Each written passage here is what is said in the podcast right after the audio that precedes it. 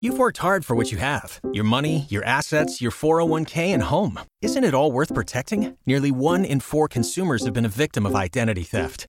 LifeLock Ultimate Plus helps protect your finances with up to three million dollars in reimbursement. LifeLock alerts you to identity threats you might miss. And if your identity is stolen, your dedicated U S based restoration specialist will work to fix it. Let LifeLock help protect what you've worked so hard for. Save twenty-five percent off your first year on LifeLock Ultimate Plus at LifeLock.com slash aware.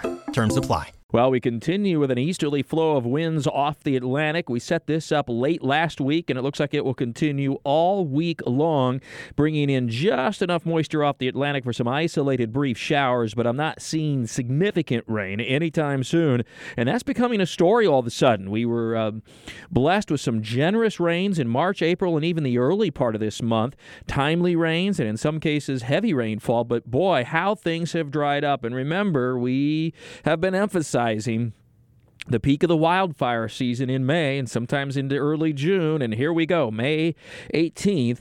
And all of a sudden, we're dry, and we had a significant wildfire in Saint Johns County yesterday. Pretty quickly getting it under control, it would appear. But something to keep in mind, winds will con- continue to be out of the east, so any smoke from that fire will have a tendency to spread west across the Saint Johns River and into Clay County uh, today. And uh, while we get those isolated showers that try to come in off the Atlantic every once in a while, it will not be widespread rain, and it will not be significant rain, and most spots stay dry.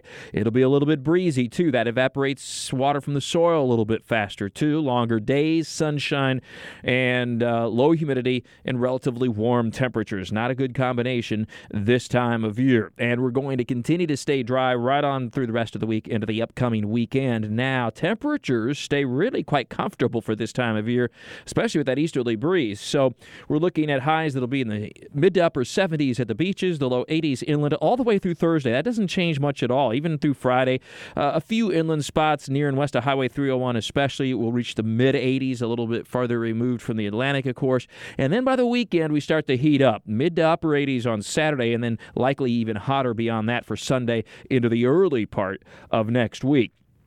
And I don't see any significant rain through at least the middle of next week. So that's a long ways away, despite the few isolated showers that will be coming off the ocean over the next few days. And I tweeted out this little nugget yesterday. Pretty interesting. We've had six record low temperatures during the months of April and so far May, uh, coming off a weekend that had back-to-back record lows Saturday and Sunday morning. Uh, so we've seen a stretch of below average temperatures, which this time of year just means really pleasant. This is one of the cooler springs we've had in quite some time.